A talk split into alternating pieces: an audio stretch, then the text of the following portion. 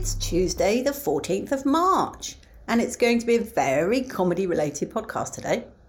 Let's start with last night when I went to the Comedy Virgins, the Cavendish Arms, and I made the clap off.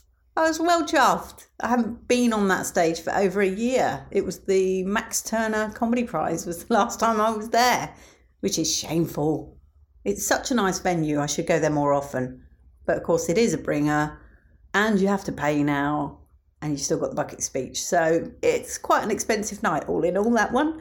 But Matt came along with me and he has booked me for Glitter and Titter. I mean, that sounds like he didn't trust me to do a good job, which I know he does, but I've just not been in the right frame of mind to do a cabaret night. I don't think I'm sparkly enough, but I think by the time I do his night, I should be. On top of that, I've got another four more dates booked.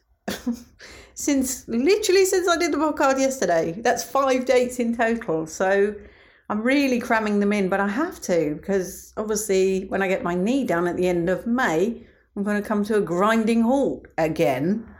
Hopefully, this time it won't be a year before I pick up the comedy reins again.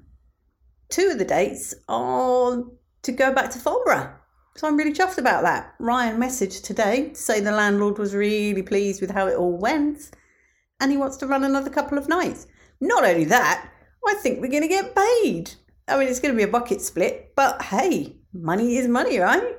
Then, as for the rest of the day, I went to the cinema this afternoon. I went to see Luther, the Fallen Sun, in which Idris Elba was predictably mean, moody, taking a massive beating and still standing. Basically, just a god of a man. and I enjoyed it very much. The reason I enjoyed the film is because of all the shots of London.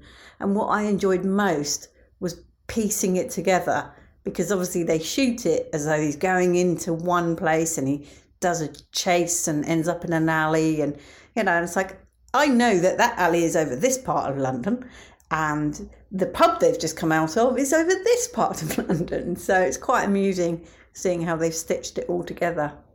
I'm now just about to head off out because I've got another gig, and the lovely Cat is going to escort me to this one. We're going to Rising Stars Comedy, which is near Holborn, and hopefully I can get her to say something for tomorrow's podcast. Much love and gratitude.